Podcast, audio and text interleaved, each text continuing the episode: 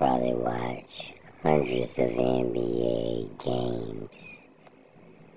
And I read about NBA games. I write about NBA games. I have an NBA podcast on a different platform.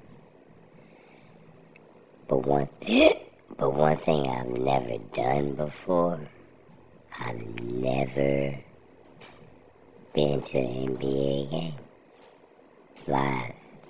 Never. I want to, but I've never been. It's not something, it's not like a dream or something like that. I'm really, really fine watching it on TV. Yeah, I really am.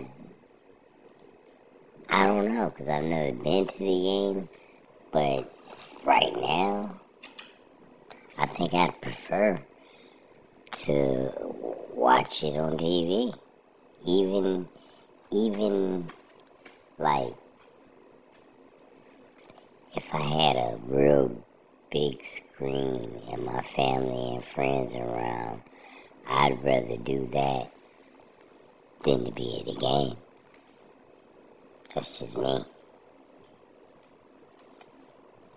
Yeah, but I've never been to an NBA game. And I live